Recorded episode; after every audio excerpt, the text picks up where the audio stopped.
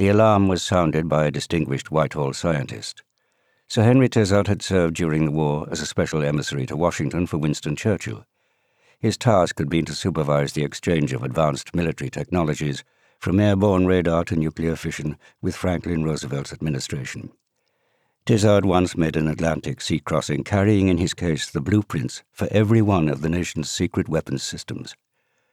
By 1949, as the chief defense scientist for Clement Attlee's government, his focus had shifted to Britain's place in the new post war order. Footnote As in the title of the book, I have used Britain and United Kingdom interchangeably in the text as shorthand for the United Kingdom of Great Britain and Northern Ireland. End of footnote. Victory, it turned out, had carried a heavy cost. The defeat of Hitler had also marked the end of Pax Britannica.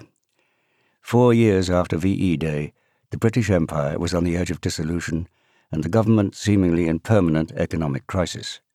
The Iron Curtain had reframed great power relations as a competition between the United States and the Soviet Union.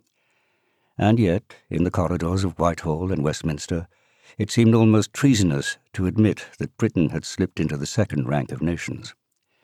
Tizard was among the few urging that realism should rule emotion. We persist in regarding ourselves as a great power capable of everything and only temporarily handicapped by economic difficulties, he wrote in an official Whitehall minute. We are not a great power and never will be again.